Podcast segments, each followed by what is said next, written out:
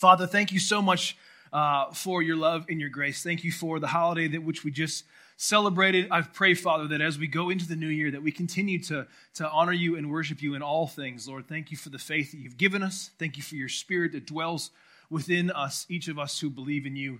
Um, Lord, please give us greater faith. Continue to assuage doubt from our minds, uh, and let us have a deeper and renewed knowledge of you uh, on a daily basis. We love you and thank you so much. Thank you for this time where we can gather and worship your Son, who is worthy of our praise and honor. In Jesus' name, amen. All right, so today I would like to welcome us back to our sermon series in the Gospel of John. Uh, many of you were with us over these past four weeks where we spent the season of Advent walking our way through um, some of the Old Testament offices, which were a shadow of the promised Christ. But now, today, as we get back into John's gospel uh, and his Holy Spirit inspired narration of Jesus' life and ministry, uh, we're going to begin preaching through chapter 17. So, if you want to turn there, that's actually where we're going to be, John chapter 17. If you're using one of the books in front of you, it's page 849. It'll be up on the screen. There it is uh, as well once we begin to read. Now, I said this uh, in last week's newsletter and this is actually one of my favorite chapters of the Bible. By the way, I should say if you're not getting our newsletters, which we put out weekly, you can sign up for them online or just let me know. I can get you signed up for that. Um, but I said it's my favorite chapter, and I love it so much because we get to hear the heart of Jesus. It's a really personal, wonderful opportunity for us to hear sort of his affections. And really, in Scripture, there's two main prayers that we have from Jesus, or I guess I should say that there are two that are. Um, really most famous of his prayers. And one of those prayers is uh, what most people think of is the Lord's Prayer, right? Most people think of the Lord's Prayer first. It's that Our Father who art in heaven, hallowed be thy name, uh, and on it goes. And then there's this one. There's this one in chapter 17, which is actually titled Jesus' High Priestly Prayer. It's, a, again, a, a very priestly, very pastoral prayer for his people. Now, believe me, I really enjoy the Lord's prayer. Growing up, my mom had a, a cross stitch that she hung in our dining room, and I would sit there and I would, as I would eat, I would just uh, read it over and over and over again. Or when I would come home from school after I would grab a snack, I would kind of just stand there and stare at this thing while the Lord sort of burned that prayer into my heart, burned His word into my heart, wrote it on my heart, but burned the image of this cross stitch in my mind. Even now, I can imagine sort of all the paisleys and all the stitchings that are going around the edges. It was a very sweet thing for me. And actually, it's a way that the Lord really grew my heart towards Him. But as the Lord wrote those words on my heart, and I became so very fond of the Lord's Prayer, uh, I, I really began to understand, understood sort of who Christ is. But in this prayer, it's different. This prayer that we have in John chapter 17, again, Jesus' high priestly prayer, is different than the Lord's Prayer because the words of this prayer, for me, are even more sweet because of what they contain. Because again, we get to hear not just faithful instruction, which in fact is what the Lord's Prayer is. The Lord is showing his disciples how to pray. But in this prayer, again, we're allowed to hear the affections of the Lord's heart. And that's why it's so sweet to me, because again, we get this wonderful picture of Christ. So, uh, if you would stand with me, let's read our passage for today. Uh, it's going to be, like I said, in John chapter 10, and we're going to be reading, reading verses 1 through 5. So, uh, John 17, not 10. John 17, verses 1 through 5. If you would follow along with me. When Jesus had spoken these words, he lifted up his eyes to heaven and said, Father, the hour has come. Glorify your Son, that the Son may glorify you, since you have given him authority over all flesh to give eternal life to all whom you have given him. And this is eternal life, that they know you, the only true God, and Jesus Christ, whom you have sent. I glorify you on earth, having accomplished the work that you gave me to do. And now, Father, glorify me in your presence with the glory that I had with you before the world existed. This is the word of the Lord. Thanks be to God. Have a seat. Let me pray one more time for us. Father, thank you for this word. Thank you for this prayer where we can go and see and hear Christ and his affections for you and for your will and, and, and for his purpose. Lord, be with us as we hear this truth, as we have it practically applied to our lives, and, and as we know and understand more about your Son. It's in his name we pray. Amen. All right, so something like this has been said before. It's not original to me, But just as a man cannot live without breathing, a person's soul cannot flourish without prayer. All right? Just as a man can't live without breathing, a person's soul cannot flourish without prayer. Prayer is what we do when we desire to express our longings to God. It's, it's really the, the, the, the, whole entire thing of, of, of part of our faith. It's our way of petitioning to God the things that we need, the things that we want, our, our troubles, our sufferings. It's our way of petitioning to God who is gracious and compassionate and present always with us. Chapter 17 has within it some of Jesus' final direct words, which he said before his disciples to his Father only hours before that appointed time of his death on the cross. So it's a very uh, precious moment. Now, even though this chapter, or this prayer as it's called, even though it's so famous and it's so known and it can and it has been really pulled out and studied by itself, this prayer doesn't stand alone by itself.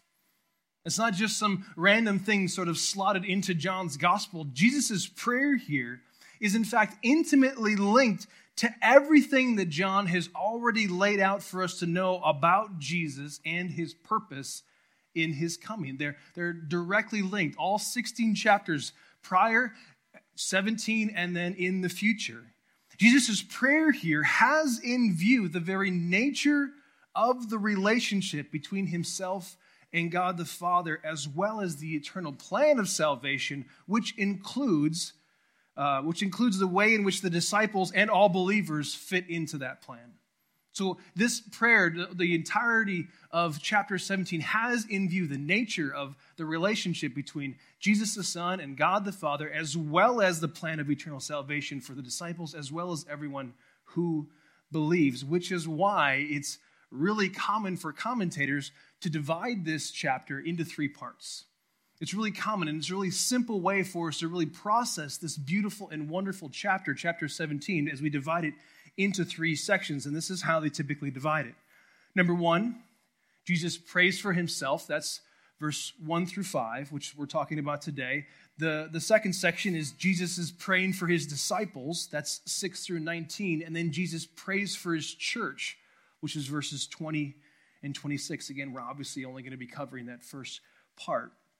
But this prayer is also talked about in the other Gospels right? We, we, we know that the other gospels are called the synoptic gospels and they're sort of a more of a document uh, documenting the lives and steps and, and john is trying to get us to understand the life and steps of christ. But we see this prayer also in the other gospels. It's in matthew 26 mark 14 and luke 22 and in those writings we're told that jesus uh, went to a place. He went to a garden called gethsemane. And in those gospels matthew mark and luke we read how Jesus really he suffers in agony over what is looming ahead. He's in, he's in turmoil about what's to come. He is said to be in such physical pain and such anxiety that he, in fact, sweats blood. And that's a, a real, real turmoil that we're meant to understand. Now, as we look at that, and then we look at how John depicts this same moment, we might think that those accounts when held up against each other, when we hold the synoptic gospels, Matthew, Mark, and Luke, and John's gospel, it might seem like they that they don't go together. They might seem like they're, they're talking about two different moments of prayer, but they're not. And I want to quickly show you how that is or why that is. See, doesn't it make sense when we step back and try to consider all that has happened so far in Jesus' life and ministry and what's about to happen, that Jesus would be wrestling with all sorts of emo- all sorts of emotions. Doesn't it just make sense to us? When we have a knowledge of the things that we've gone through and things that we think we might be going through, doesn't it make sense that we are wrestling with all sorts of emotions? So, in a human way, doesn't it make sense that Jesus would also be wrestling with all kinds of emotions? Now, what should be considered normal, and what I think he's doing is displaying for us, he's displaying perfectly the great difficulty of having to put together and connect both suffering and obedience. I think that's what the, the, when you look at the synoptic gospels as well as John's narrative, I think that's what he's showing us. He's seeing the great difficulty of putting together and connecting our suffering along with our obedience. When we consider the cross, since we stand on this side of it and we understand what actually happened to Jesus. He knew it was coming. When we consider the cross and the reality that Jesus knew, in fact, his purpose of coming, which was to redeem and reconcile God's chosen people, couldn't it make sense that we would learn that Jesus was both resolute and his, in his purpose as well as horrified in what was to come? Doesn't that just make sense? Couldn't it make sense that Jesus has such an understanding of the plan and purpose of God's will that he was both resolute in accomplishing that task as well as horrified what was about to happen to him? Again, I think that that's a kind of a, a human response that we see from Jesus. And again, we struggle with this. We too are called to faithfully be obedient even when we suffer. And we struggle with these things. We struggle with this kind of anxiety and turmoil as we uh, we work through the difficulties in our life, which is why the four Gospels, I don't think, are contradicting each other. Rather, together, they give us a fuller picture of Christ as fully man and fully God. Together, when we apply them rightly, they give us a better picture, a fuller picture of Jesus as man and God. So, let's look at how Jesus is praying here to himself, which is sort of the first section, if you remember. Let's look at how Jesus is praying for himself to the Father. Let's look at chapter 17, verse 1.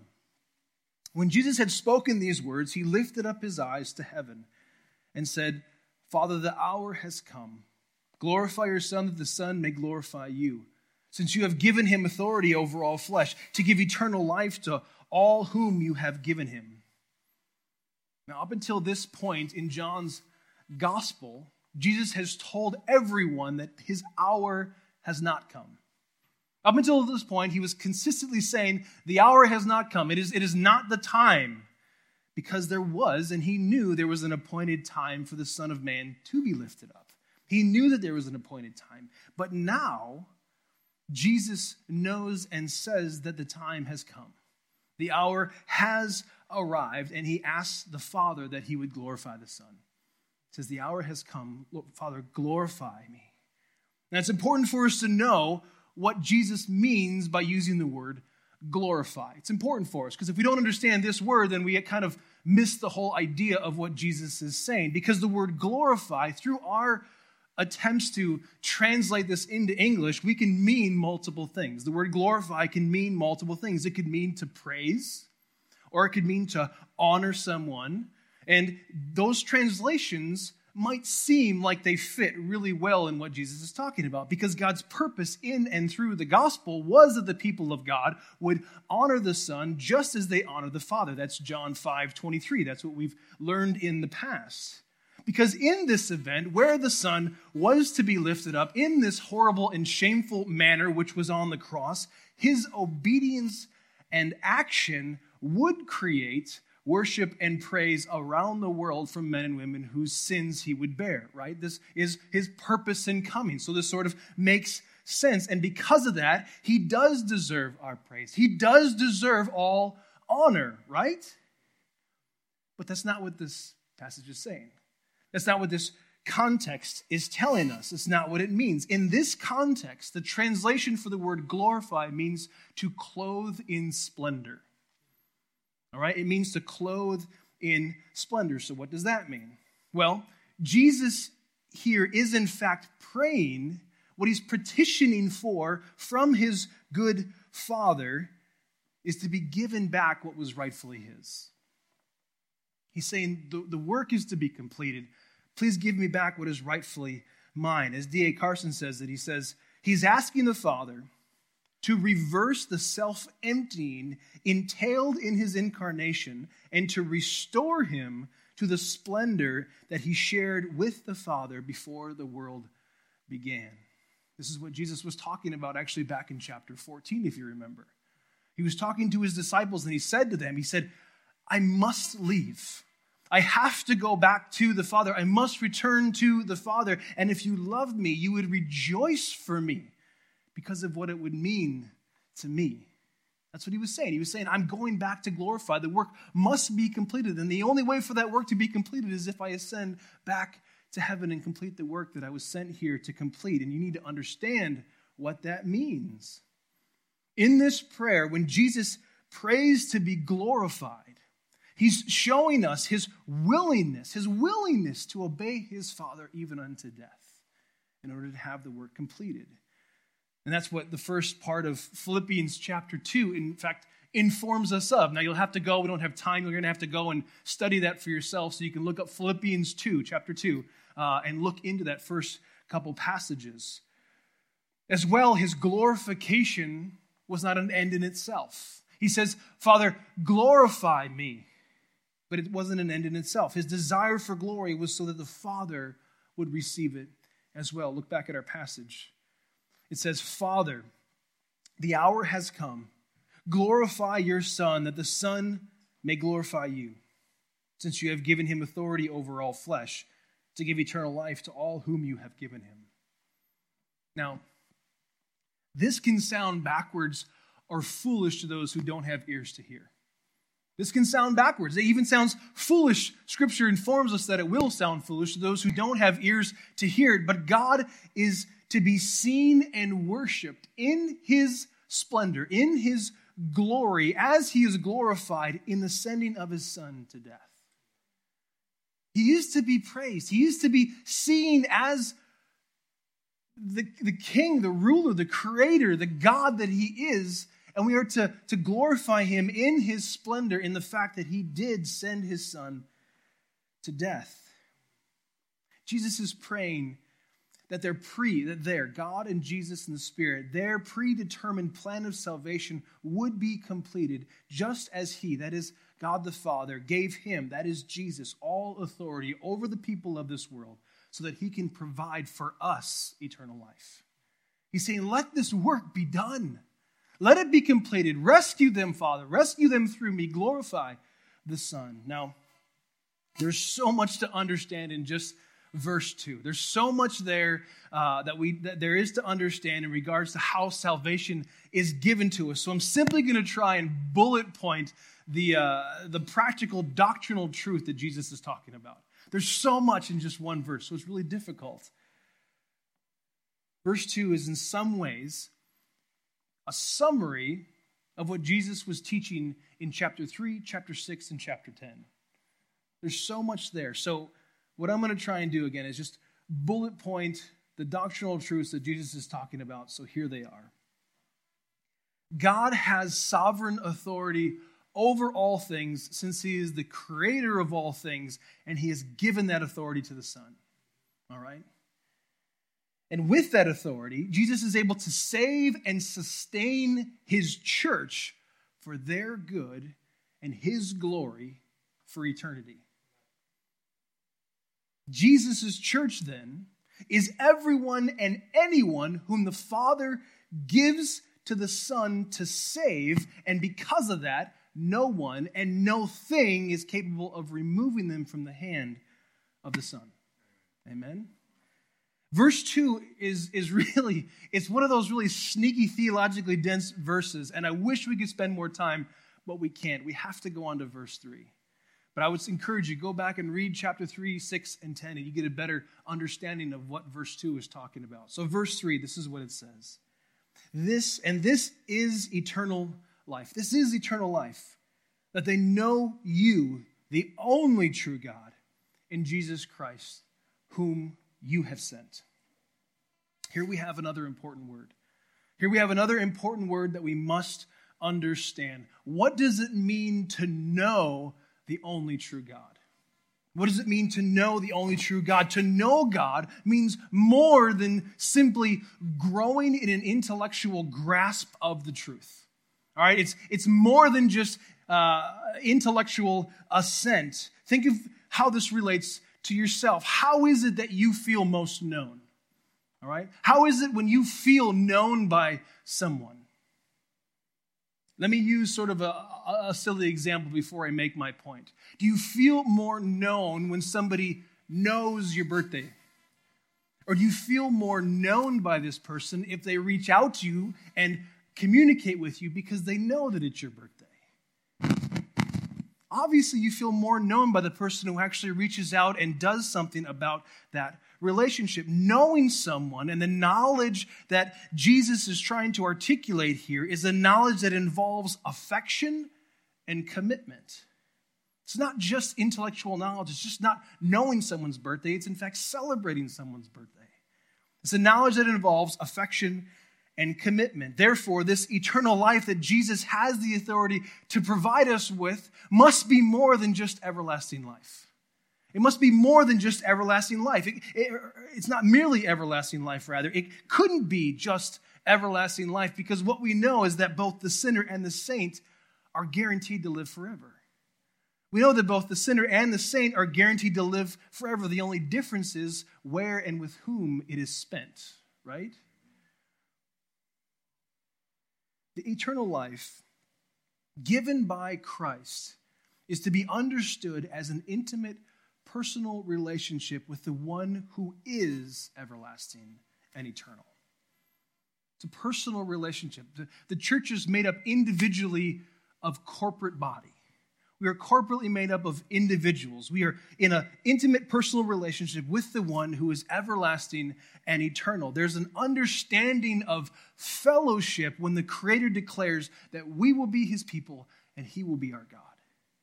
There's an understanding of fellowship, of connection, of intimacy, of commitment. Jesus continues on in verse 4. He says, I glorified you on earth, having accomplished the work that you gave me to do. And now, Father, glorify me in your presence with the glory that I had with you before the world existed. It's interesting that Jesus says that he's accomplished the work that the Father gave him to do. He's, he, he's accomplished it. He's, the, the cross hasn't even come yet. He says, I've accomplished the work that you sent me here to do. And then he asks for the Father to glorify him once again. But as we think about that, if we were to, to sit back and sort of meditate, which I did because it kind of threw me for a loop that he was speaking ahead of time, if we actually think about this, it's actually not that strange. It's not that strange in what Jesus says. Jesus is simply showing us, again, his resolution in the faith that he has for the Father. His confidence in the Father's will to be accomplished allows him to presume faithfully that his work will be accomplished. It will be finished. Jesus knows that it will be finished because of his faith and confidence in the Father's will, and that he will be brought back to heaven where he will be restored to his rightful place of glory. Jesus knows these things to be true. Now, a little side note here this is not Jesus saying that he's desiring to sort of uh, set aside or give up his incarnation.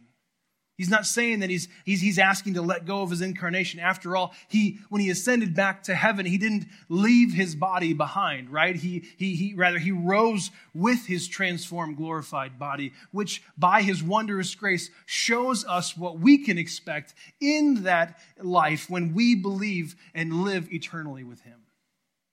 That's a promise. Jesus isn't saying that he just wants to leave this all behind. In fact, he takes his glorified body with him to heaven, telling us what life will be like eternally with Him. In this prayer, Jesus was looking beyond the humiliation. Jesus was looking beyond the suffering that awaited him at the cross, and instead he focused on the joy that was set before him. Jesus knew what was coming, it wasn't a surprise to him. He knew the purpose of why he came, but he chose to set his focus on the joy that was set before him. That is the glory that rightfully belonged to him when he returned to heaven, which is also directly connected to what was accomplished on the cross for us. Ultimately, it was to glorify the Father by returning to heaven. But in that, it also accomplished a great gift for us. He suffered and died for our good and ultimately his glory. Now, everything I just said, as it usually happens, can be summed up by Scripture. Everything I just said can be summarized by Hebrews 2, verses 8 through 11. And let me read this for us. It says, Now putting everything in subjection to him, he left nothing outside of his control At present, we do not see everything in subjection to him, but we see him who for a little while was made lower than the angels, namely Jesus, crowned with glory and honor because of the suffering of death, so that by the grace of God he might taste death for everyone. For it was fitting that he, for whom and by whom all things exist, in bringing many sons to glory, should make the founder of their salvation perfect through suffering. For he who sanctifies and those who are sanctified all have one source. That is why he is not ashamed to call them brothers. How is it that we might know this to be true of us? How do we know that this is true for us? How do we know that we are Jesus' brother or sister? Luke 10, verse 22 all things have been handed over to me by my Father, and no one uh, and no one knows who the Son is except the Father, or who the Father is except the Son, and anyone whom the Son chooses to reveal him. True knowledge of God is given to us by Jesus Christ. He is the one who chooses to reveal the Father to us. Have your eyes and ears been opened to this truth? You understand what I'm saying? Do you, do you understand? Do you have ears and eyes to hear and see this truth? If this is so, what might your response, your, your faithful response be today? If you hear this in your life, even if you're a believer, what might your faithful response be today in understanding this truth? God's word for eternal life has been given to us by Jesus, who is the Word. This is found in the scripture and in the scripture alone. We have this information right in our hand. It tells us that we are saved from God's wrath over our sin by faith alone in the finished work of Christ alone. And as we've seen today, it is only through the Son that we can know God. It is only through the Son that we can understand this gospel, and this happens for us through His grace and by His grace alone, which informs us that all of this is accomplished by God for His glory alone. Everything that is accomplished, everything is done. We have the scriptures. We have been given faith in Christ for by God's grace and for God's glory. You and I are set free from the burden of believing that we must earn our right standing with God. This gift of eternal life is not something that we can achieve through our character or good enough uh, or, or good enough deeds or right standing with God or good enough conduct. It really is a gift. It really is a gift. In fact, a free gift given by God that we receive by admitting that we are sinners who need to repent and believe and trust in Jesus Christ. That is something that we need to hear on a daily basis as believers. And we need to share this with non believers because this is the greatest gift available for everyone. You and I are part of this work that was given to the Son before the world existed. We're part of that work. So I'll ask that we honor the Father by yielding our lives to the Son. And that might look differently for all of us. But again, we should honor the Father by yielding our life to the Son, the one who deserves to be clothed in splendor. If you would pray with me. Father, thank you for your grace. Thank you for your love. Thank you for your willingness to reveal yourself to us through your Son. We are so grateful that He is the exact imprint of your nature, that we can understand how you love us and care for us. Lord, be with us as we walk this out, as we process this with our, our friends and our family and in our community groups, Lord. Help us to remember this gospel as we too suffer and try to walk out our obedience and our faith with fear and trembling. It's in your Son's name that we pray. Amen.